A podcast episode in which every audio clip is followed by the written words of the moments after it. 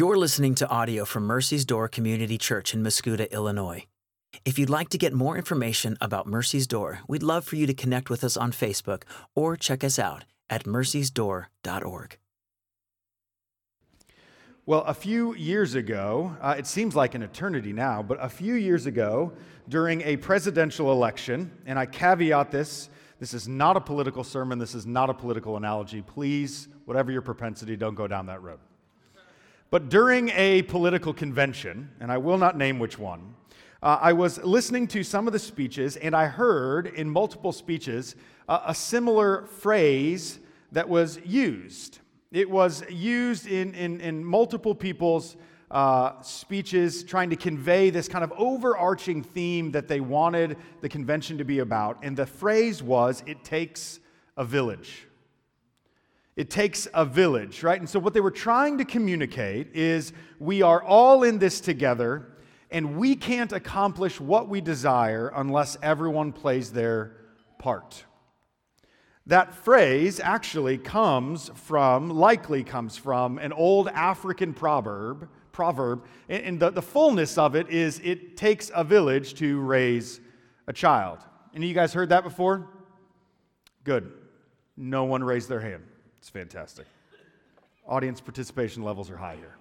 Thank you. Cameron Casey, uh, nine year old, has heard it. 11 year old has heard it. All right.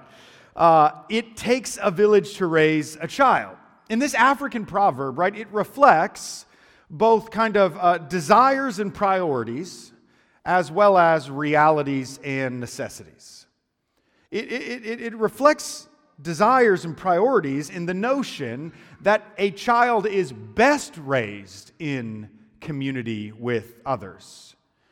Right? It acknowledges that certain things can be done better together than they can be done separately, that we're able to support better together that, that a village would be able to pass on wisdom to a child better together than individually, that they would be able to provide better opportunities together than they would be alone.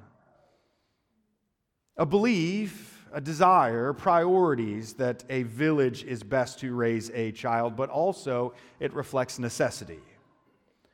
That most villages and the communities where these phrases would have come from needed help in order for a child to be raised. Most of these villages probably would have initially come together in order to do things like hunt together, to gather food together, to even be able to provide sustenance for one another. Having a child raised not individually but amongst a village would better ensure that that child could be protected. Right? Only within a village would they be able to have specialized resources like a doctor or a craftsman that couldn't be provided all by one individual.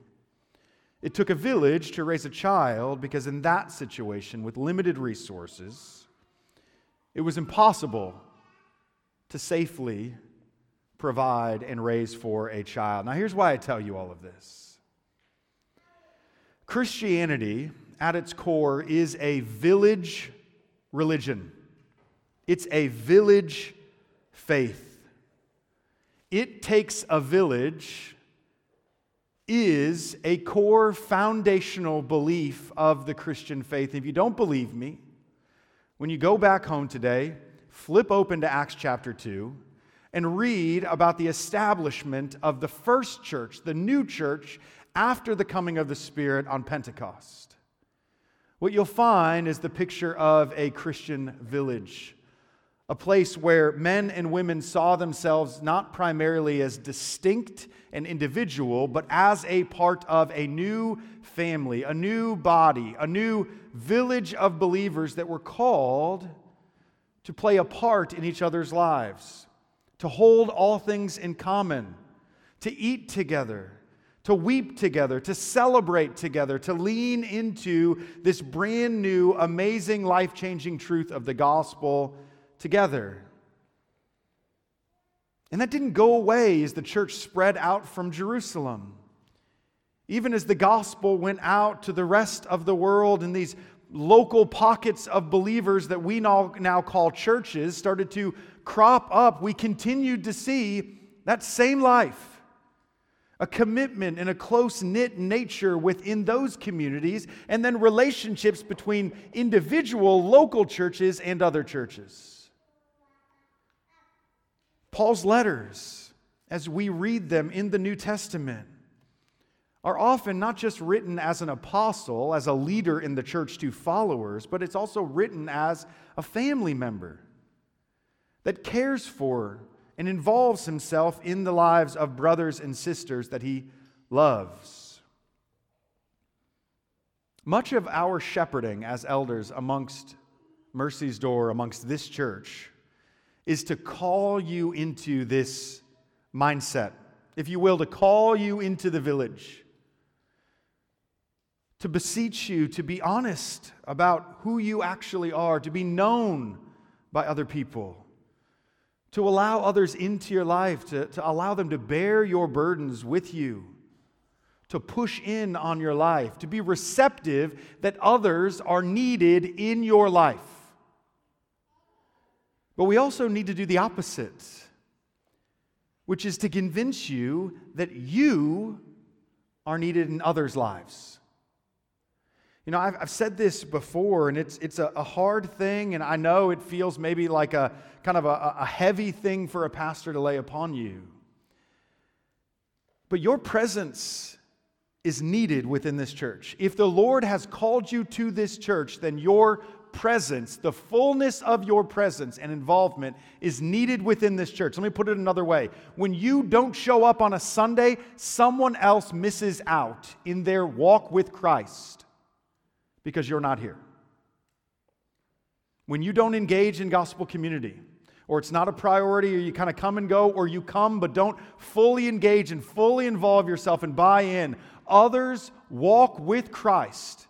Others' ability to believe the gospel suffers because you're not there.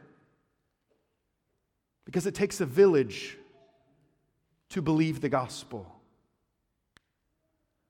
We have been walking through this book in Philemon, and we have looked the last two weeks at the two main characters in this letter Onesimus, who was a runaway slave, who abandoned his master Philemon, and in so doing, in some way, shape, or form, though we don't know, sinned against him, causing him harm and suffering.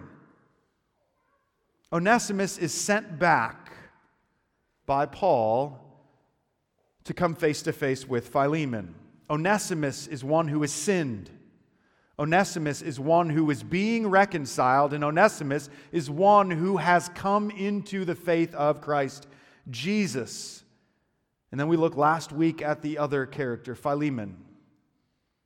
Philemon is also one who has received radical grace from Jesus. Philemon is also a brother who has been harmed and has walked through suffering. And Philemon is also a brother in Christ who was called by Paul to sacrificially love. But today we're looking at the third character in the midst of this relationship between Philemon and Onesimus, and he's one that's off stage. Right? He's, he's one that is not in the midst of the conflict. But he is one, Paul, that plays a critical role in the life of both Philemon and Onesimus and in their relationship. Paul is the village. And I want us to see as Paul interacts with Philemon and Onesimus what the Lord would have us to do as members of the family of faith. Because it'd be really easy to look at Paul and say that Onesimus and Philemon, that's a situation that is, quote unquote, none of his business. He wasn't harmed by Onesimus. And Onesimus' past, why does Paul need to interject in that? It'd be easy for us to say, Paul, Paul, Paul, Paul, none of your business. Or maybe you're a little more pro Paul, and so you wouldn't say, Paul, it's none of your business. You would say, Paul, you don't need to burden yourself with this. You don't need to shoulder the burden on this. This is going to be hard. This is going to take from you. This is going to require emotional energy. And yet, Paul does lean in, and in that, briefly this morning, I want us to see three ways that we are called to believe the gospel and lean into loving others. Three ways, if you will, to be the village of faith, to help one another believe the gospel, and they are this one, that we are called to love boldly. Love boldly. Two, to trust the Lord. Trust the Lord. And three, to commit to our covenantal family. Commit to our covenantal family. First, love boldly. I want you to look specifically at verses 8 on down through 16. This is where we're going to be primarily camping out this morning. And the letter from Paul to Philemon says this, starting in verse 8 Accordingly, though I am bold enough in Christ to command you to do what is required, yet for love's sake I prefer to appeal to you. I, Paul, an old man, and now a prisoner also for Christ Jesus. I appeal to you for my child, Onesimus, whose father, father in the faith, I became in my imprisonment. Formerly he was useless to you, but now he is indeed useful to you and to me, and I am sending him back to you, sending my very heart. I would have been glad to keep him with me, but in order that he might serve me on your behalf during my imprisonment for the gospel. But I preferred to do nothing without your consent, in order that your goodness might not be by compulsion, but out of your own accord. For this perhaps is why he, Onesimus, was parted from you for a while, that you might have him back forever, no longer as a bondservant, but more than a bondservant, but as a, bro- a beloved brother, especially to me but how much more to you, both in the flesh and in the Lord. Paul, as we said, inserts himself directly into the lives of Onesimus and Philemon and into their relationship. Now, clearly, as we see from the whole letter, Paul has a deep and intimate relationship with both of these men. He knew them well. He could have called them both sons in the faith and also his true brothers in Christ Jesus. But he's doing here in this letter the opposite of what most relationship advice nowadays would tell him. Right? Relationship advice nowadays would say, Paul, give them space. Don't press in on them like that. Or they might say, Paul, don't upset the apple cart. Leave well enough alone. Things seem to be stable and at peace. Don't, don't agitate the waters. Or certainly, even within the Christian church, they would say something like this Paul, don't judge them. Don't determine for yourself what is right or wrong. Let them determine what is best, Paul, in their own timing. In writing this very letter, and if you haven't been here the last two days, Onesimus, the runaway bondservant, was the one that hand delivered this letter, probably from Rome back to Colossae to Philemon. So, Onesimus, the runaway bondservant, who may very well have the, the, the kind of analogy of some sort of warrant out for him because he was breaking law in leaving his contractual agreement as a servant to Philemon he takes this letter in hand and he hands it to Philemon. And in doing this, Paul is risking his relationship with both of these men. Things seemed fine before. Paul is speaking glowingly about both Philemon and Onesimus and the relationship that he has with them, but for some reason, Paul feels it necessary to put that relationship, those relationships on the line. Now, why would he do this? And the answer is that Paul believes the gospel for himself and for Philemon and Onesimus. And to turn that around, in order for you and I to love boldly, we need to believe the gospel for ourselves and for others. Let me explain. The gospel, by definition, in its Greek word, means good news. But we've oftentimes said that the definition of good news means that it's good news that is inherently invading bad spaces. In order for it to be good news, it's got to answer a problem. The gospel is good news that invades bad spaces. And both of these things are true. The gospel says that we need help, that we are not enough, that we don't know what's best. But the gospel also says that there is real hope, real healing, and real life available for us in Christ Jesus. The situation with Philemon and Onesimus seemed good enough, but God's word says otherwise. Listen to this from Matthew chapter 5, the words of Jesus. He says, So if you are offering your gift at the altar of the temple, and there you remember that your brother has something against you, leave your gift there before the altar and go. First, be reconciled to your brother, and then come back and offer your gift. Jesus himself says, What's most important here is not that you bring sacrifices to the temple. The most important sacrifice that you bring before the Lord is that you would love Him with all your heart and soul and mind and strength, and love your brother, your neighbor, as yourself. And so, if you have anything, if your brother has anything against you, then the most important thing that you can do as a Christ follower is not bring some offering to the temple, but go and be reconciled to Him. The gospel says that we we don't know what's best. We don't always know what we ought to do, and so the gospel pushes in on our lives. It tells us what is best.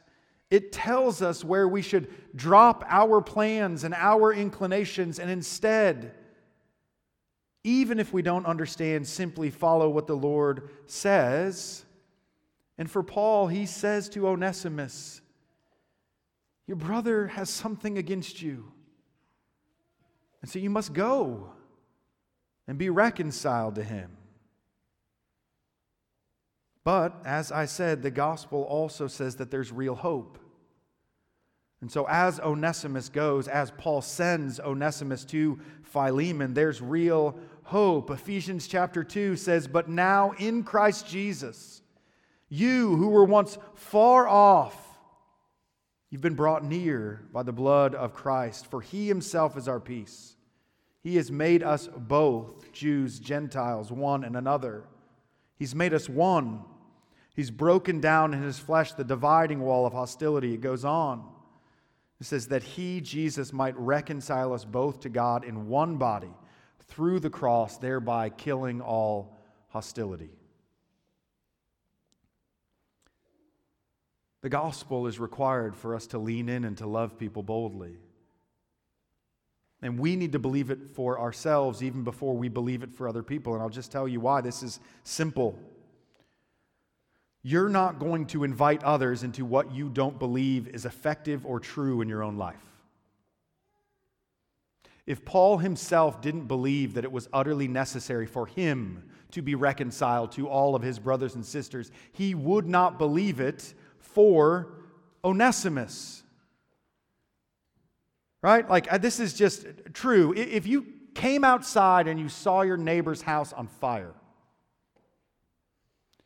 hopefully, you'd grab a hose and you'd start spraying. Why? Well, one, because you believe that fire is bad. Okay? I'm not trying to push in on any sensitive topics for anyone here in the congregation. I love you, my brother and sister. Fire is bad. You believe it. Second, theoretically, you would believe hey, water can help put out fire. And so you go and do. Let me put it real practical in Christian terms. The reason that you don't share your faith and me is because we don't fully believe it we don't fully believe it's true. Because if we did, if we really, truly believed that the God of the universe that we had eternally offended and rebelled against so loved us and so desired us not to have an eternity apart from Him in judgment and wrath, but came from heaven to earth to give Himself so that freely, simply through faith, we would be reconciled to eternal joy. I mean, come on. If you go have a good steak somewhere, you're going to tell a dozen people about the restaurant. Hopefully, me. How much more would we be telling others about the eternal grace and mercy of a God who really cares and really loves and really heals? And some of you guys are going to say, hey, Michael, listen, I'm all for loving people when they invite me in, but I'm not going to push in. Because that's, that's me judging you know, pushing on their sin or pushing on their needs or tell them what they should be doing. That's me judging. And I'm telling you, it's not, it's love. And if you don't believe me, listen to the words again of Jesus. If your brother sins against you, go and tell him. Go and tell him his fault between you and him alone. And if he listens to you, you have gained back your brother. Why do we lean in? Not for our sake for theirs, to love them. I one time heard a quote uh, by uh, Penn Jillette. You guys know him? So, Penn and Teller. Penn's the guy that talks, big guy that talks in the magician act, Penn and Teller. He is a staunch atheist, one of the loudest ones you can probably find. However, he was once, after a show, given a Bible by a man and he was interviewed later on, and he was telling the story of this man. And in a shocking twist, he said how much he respected this man for coming up after the show, knowing that he was an atheist, and giving him this Bible. And the reporter asked why, and he said this How much do you have to hate somebody not to proselytize, not to evangelize, not to tell them about Jesus? Jillette asked. How much do you have to hate somebody to believe that everlasting life is possible and not tell them? If I believed beyond a shadow of a doubt that a truck was coming at you and you didn't believe it and that truck was bearing down on you, there's a certain point at which I will simply tackle you. And this is far more important than that.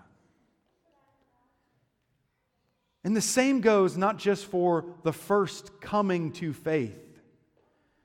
The same goes within the church for sin and doubt and unbelief and fear.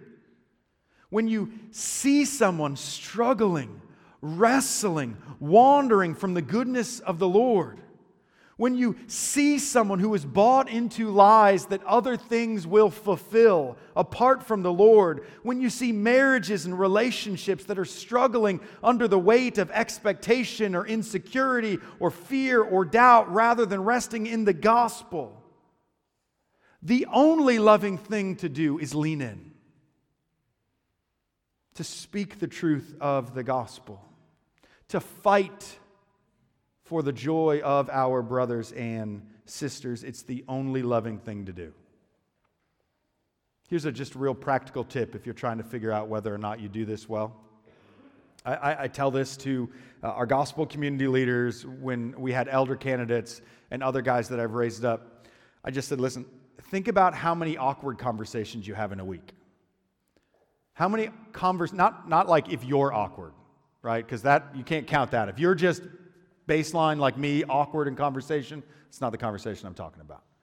How many conversations do you have in a week that you don't really want to have? They're like, oh man, this is going to be awkward. This is going to be hard. I'm going to have to press in on something I feel ill equipped for. And if the answer is zero, you're not doing this. Right? Like we call you into gospel community, call you to commit to gospel community, and then we warn you about gospel community?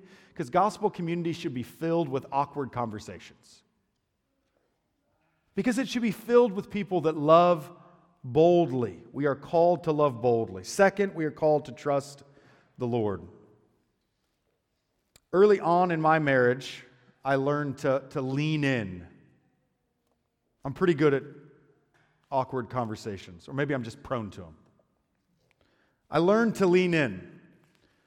But I suffered from another problem, which was trusting the Lord in the areas where I leaned in. See, the, Lord calls us to engage and to shepherd and to care for and to help others. But He doesn't call us to fix others. He doesn't call us to fix relationships. He doesn't call us to fix problems. He is the Redeemer, not us. He is the healer. He is the Lord of all. He does all of the fixing. If you don't believe me, find any problem in all of Scripture, and I guarantee you it will ultimately be resolved not by man, but by the Lord. We've said this before. When you come into one of those places in Scripture where you're like, God, how is this ever going to lead to redemption? How, how are you ever going to have a people your own? How are you ever going to have a people that truly know you and love you? The answer is always the Lord will make a way. The issue for most of us of why we feel a tension with leaning in or having others lean into us is because when we've experienced people pushing in, they're not pushing in with confidence that the Lord will heal. They're typically pushing in with confidence that they can heal. They're typically pushing in that they have their own plan of restoration, not pushing in to turn your eyes onto Christ who will restore all things. Again, look back in the passage we just read. Paul knew what the right response was for Philemon to Onesimus. He knew what he desired to happen. Paul sent Onesimus back. He wanted Philemon to receive him and to receive him with joy, not to punish him for past sins. In fact, I think you can clearly make a case that he wanted to have Philemon free Onesimus of his service to him. To no longer see him as a bondservant, but instead to treat him, see him, and welcome him as a treasured, beloved brother. Paul knew what he wanted and he knew what ought to be done, but guess what Paul doesn't do? He refuses to command Philemon to do it. Though I am bold enough, verse 8, he says, in Christ to command you to do what is required, yet for love's sake, instead, I prefer to appeal to you. Paul, rather than commanding as an apostle, knowing that he would have gotten the response he desired, instead invites Philemon, leaving ultimately the decision up to Philemon. So, what is Paul doing? Is he trusting Philemon's like inherent goodness or wisdom or fair play? And the answer is no. Paul, amongst all people, doesn't trust the flesh of others. He knows what is deep inside of our hearts selfishness, sinfulness, oftentimes. Paul trusts the Lord. He trusts that through the working of and the power of the Holy Spirit, that Philemon and Onesimus will be led into repentance and forgiveness and love and reconciliation. And this is risky. I said this before, and it's maybe not likely to happen, but within the realm of legal possibility, Onesimus could have been sentenced to death for his breach of faith against Philemon. More likely, he would have either been imprisoned or whatever term of service that he had agreed to and entered into with Philemon, at the very least, that term of service would have been extended significantly. Paul refusing to command Philemon is risky. So, if he knew what the Lord desired, then, if he knew what Philemon ought to do in the Lord, why didn't he just force the issue? And the answer is because, as much as the outcome is important, the means to the outcome are just as important. Right? That beautiful phrase where we say that the end justifies the means is never true in Christianity. Hear that. Never true in Christianity. Because our God is sovereign over every speck of dust in the air, which means he is sovereign not just in the outcomes, but the means by which those outcomes take place, and oftentimes in our lives. The process is every bit as important as the outcome. See, Paul wasn't just after obedience by Philemon and Onesimus, he was after their worship and their faith. Paul is after Philemon and Onesimus being reconciled, but he's also after the fact that they would come to know and understand the grace and mercy of the Lord Jesus Christ. That they would come to see that they have life eternal and abundant in Jesus, that He is a good shepherd that leads into paths of righteousness, that following Him, even through the valley of the shadow of death, ultimately leads to eternal joy. Right? I, I, preach this to myself in parenting all the time and preach it to other parents as well. And I'm not very good at believing it, so I'll just say it out loud and then you can hold me accountable. Lean in, be my village, right? I'll say this all the time. Our job as parents is not to keep our kids from storms, it's to teach them where to go when the storms come. Our job is not to keep and protect and wall off our kids from every storm of trial and suffering. It is to teach them where to run to, where to anchor, where to cling to when the storms of life roll in. And that's Jesus. And that's exactly what Paul is doing here. If he simply commands Philemon and commands Onesimus, and if they are simply obedient without understanding the truth of the gospel, then it is akin to giving a man a fish when there was an invitation in the Lord to teach him how to fish. To teach Philemon and Onesimus to run to the Lord, to follow the Lord, to trust the Lord. We are bold in our love and we push in. But we push in not with confidence in our plan, not with confidence in our persuasion, not with confidence in our authority, but we push in with confidence in the gospel and the confidence that the Spirit of Christ Jesus is alive and at work in the men and women in this church. Finally, we commit to our covenantal family. Paul must have had a million things on his mind when he wrote this letter. He was in prison. In prison, and likely a year or two away from his death. Right? Paul, at this point in time, has spread the gospel to I can't imagine how many people. On multiple continents, he has planted an enormous amount of churches.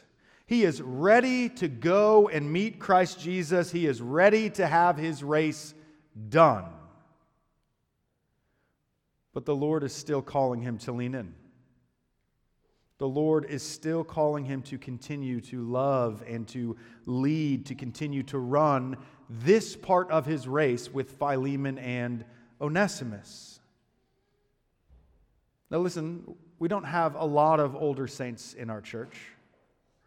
For those that we do have, they need to hear that the Lord is not done with us.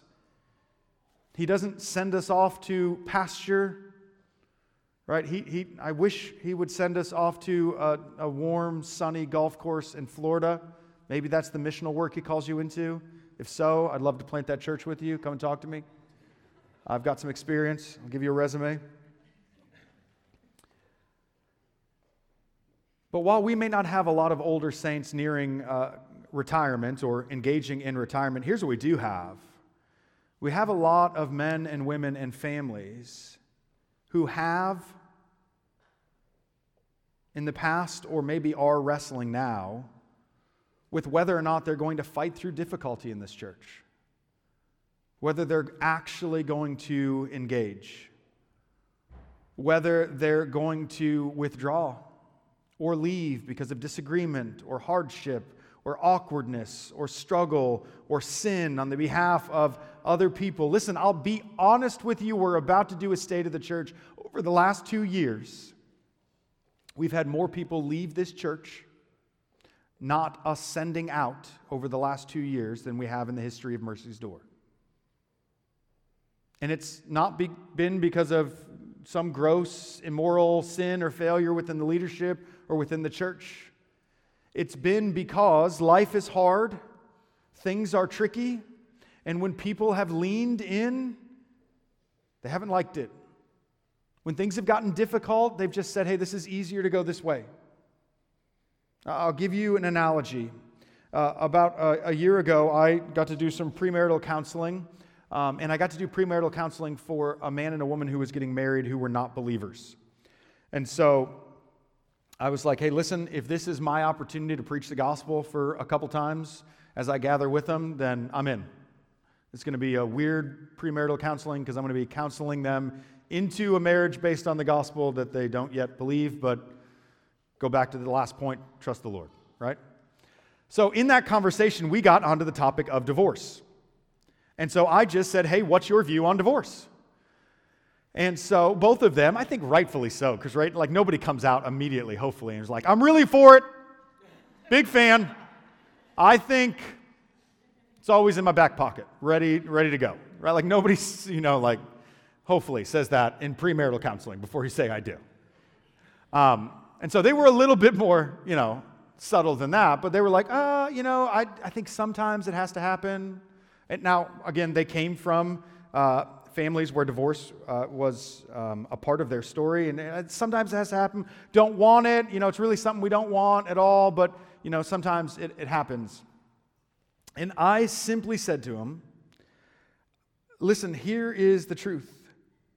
The, the truth is that if you believe in divorce, you are setting yourselves up for such a shaky foundation that I can guarantee you certain things won't happen in your marriage.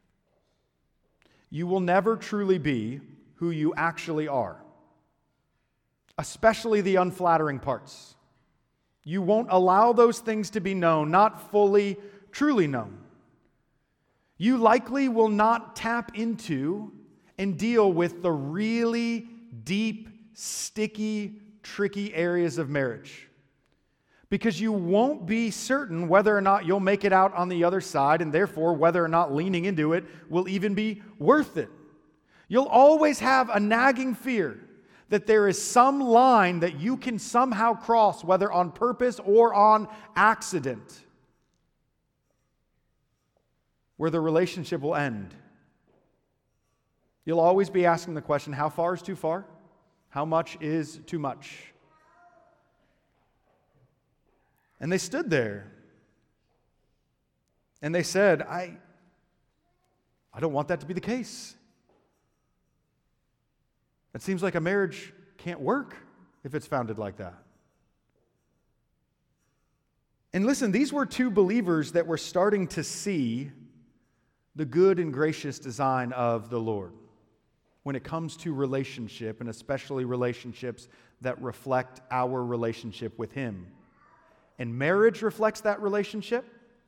It is a shadow of our relationship with Christ Jesus, and the relationship of the church reflects that relationship. It is a shadow, a picture of our reconciliation and relationship to the Lord. Now, here's why I tell you that. I tell you that because we, within our church, do something that we call covenantal membership. Covenantal, meaning a relationship that is not based on a contract. I used to always use the example of cell phone carriers, though apparently no one has a contract with them anymore. But if you ever had a cell phone like five plus years ago, or even better than that, if you ever had satellite TV, okay, you know about contracts that you can never get out of, right? But contracts, they're entered into this way if you give me this, then I will give you that. If you provide me this good or service, cell phone company, dish, then I will pay you money. But if, theoretically, at any point in time, either one of the parties stops providing their end of the contract, then the relationship ends. But that's not how a covenant works. A covenant is not primarily about what you get, a covenant is about what you promise to give. Within the New Testament, there are approximately 60 one another commandments that Paul makes. Everything from love one another to greet one another with a holy kiss. I never get greeted that way, by the way. Right? All of these one another's in the New Testament. Why is Paul lining those out? Paul never says, expect to be honored by one another, expect to be greeted by a holy kiss, expect to be outdone in honor, expect to be served and sacrificed for. Paul instead says, in light of what Jesus has done for you, go therefore and be that to one another. Our relationship within this family of believers is not based on mutual expectations. It's based on the Lord who already has given us new life and now what we promise to give to one another. Is When you sign your membership covenant, if you have gone through it, there is nothing in there about what you get out of membership. And that's not to say that you don't get a lot, you do. You get to be in the most beautiful relationship of people known to mankind, the church. But the covenant is about what we declare that we will give to one another. Membership, being a part of a family, is a declaration that the Lord has called us to be a part of that family, to live life together, to believe the gospel together, to care for one another in the midst of suffering and sin, pushing on together in the mission of Christ toward the eternal glory that awaits all of us. And part of what this means is that we cannot be one argument one discussion, one sin away from saying, I'm out. The church is not meant to live that way. Like, think about that for two seconds. Think about if you were thinking constantly, hey, I'm a part of a gospel community, but I'm not sure if I can really be myself. Because if I am, man, is someone going to exclude me? Or is someone going to leave me because of my messiness? Because of my failures? Because of my faults? Will I lose brothers and sisters out of disagreements? Or if we talk about sin in my life or their life? I mean, I hope not, church. This is meant to be the safest place in the world, but in order for this to be the safest place in the, in the world, we have to love one another like Jesus has loved us. And my goodness, it would be a frightening thing if Jesus reserved all sorts of rights to get out of our relationship with Him. The Lord calls us to commit. One time we went through covenantal membership class, and I had a couple come up at the end, and they were super respectful. Um, and they said, Listen, this Mercy's Door is not for us. I said, Okay, uh, can you tell me why? And uh, they said, You guys take this membership thing and this covenant thing really serious. Like, I, I think this is, this is more than what we're looking for. And here's the deal one, they were polite and super kind. Uh, it was super affirming for me. Affirming that we were calling people into the depth of believing and living out the gospel that we ought to. And here's why the covenantal requirements of Mercy's Door are simply what Jesus calls us into as the church in the New Testament, in Scripture. We haven't added anything else that the Lord doesn't call us into. But this is what it looks like for us to be a family and church in order to be a part of that village, to love one another, to lean in, to trust the Lord that He's going to work even in messy areas. We have to commit to one another. Listen, I'll end here. We are a gospel formed community. It's the only way that this gathering makes sense. Okay, I, like I, it, it's the only way this gathering makes sense. It's a, the only way our gospel communities make sense is if they are truly formed on the gospel. If we really are new creations. If Jesus really has forgiven each one of us all of our sins and failures. If we really have been reconciled to one another. if, if the work really is done through Christ on the cross, it's the only way that this makes sense. But if the gospel is true, then we must live out our lives in that way. Because it's the only thing that makes sense if the gospel is true. We are called to lean into others, to love others, to serve one another, to bring our new identity in Christ into community with others. Listen, it's not intuitive. It's not. Like, I, I, will tell you this, and this is why we're intentional with gathering regularly. And I'm not afraid to fill your schedules with the church, not activities of the church, but the people of the church. Because I know that the moment you leave a gathering of GC, or the moment that you leave this gathering here, and you go off to your jobs, you go off to your schools, you go off to your neighborhoods, you go off to any other relationship outside of the church, everything I just told you will be the exact opposite. You won't be loved because of Jesus, you'll be loved because what you can do, what you can provide, what you can offer to other people. There won't be a safety net of the gospel that means that you can be as messy as you actually are because there's hope in redemption and others Loving you like Jesus won't leave you because I tell you what, in the rest of the world, you know it, they will. Right? You go into your boss and say, hey, listen, I just I need to confess a lot of things to you. Might as well pack up before you go have that meeting. Make the leave easier.